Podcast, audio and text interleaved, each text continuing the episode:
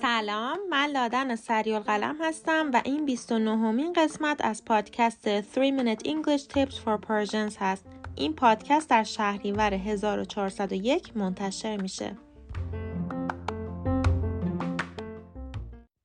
امروز می‌خوام در مورد اشتباه تلفظیون مشاغل صحبت کنم. یک سری مشاغل مثل سراشپز، مدیرعامل، مهماندار هواپیما و لولهکش در زبان انگلیسی خیلی وقتا اشتباه تلفظ میشن. لغت اول C H E F به معنی سراشپز. تلفظ صحیح شف چف غلطه. راستی یک لغت دیگه هم هست که C H I E F نوشته میشه و چیف خونده میشه. چیف. چیف هم به معنی اصلیه و هم به معنی رئیس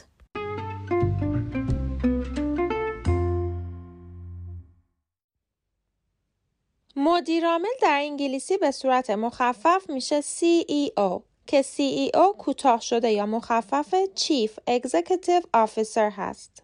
در مورد چیف که صحبت کردیم اما لغتی که اینجا می‌خوام بگم Executive به معنی اجراییه خیلی ها اشتباها بهش میگن executive. پس تلفظ صحیحمون میشه executive. یک بار دیگه لغت مدیرعامل رو هم میگم. chief executive officer. CEO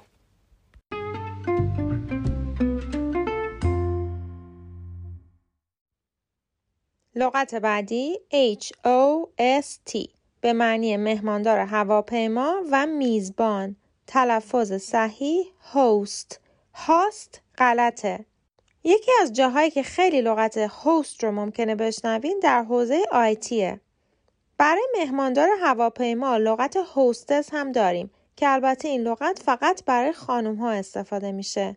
H O S T E S hostess راستی host در British English به معنی مهماندار هواپیماست و در American English به جای host میگن flight attendant host flight attendant لغت بعدی P L U M B E R به معنی لولهکش.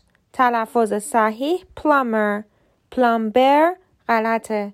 توجه کنید که در این لغت B silent و خونده نمیشه.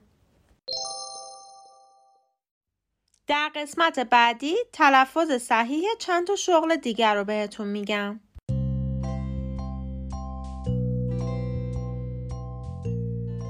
امیدوارم پادکست امروز براتون مفید بوده باشه.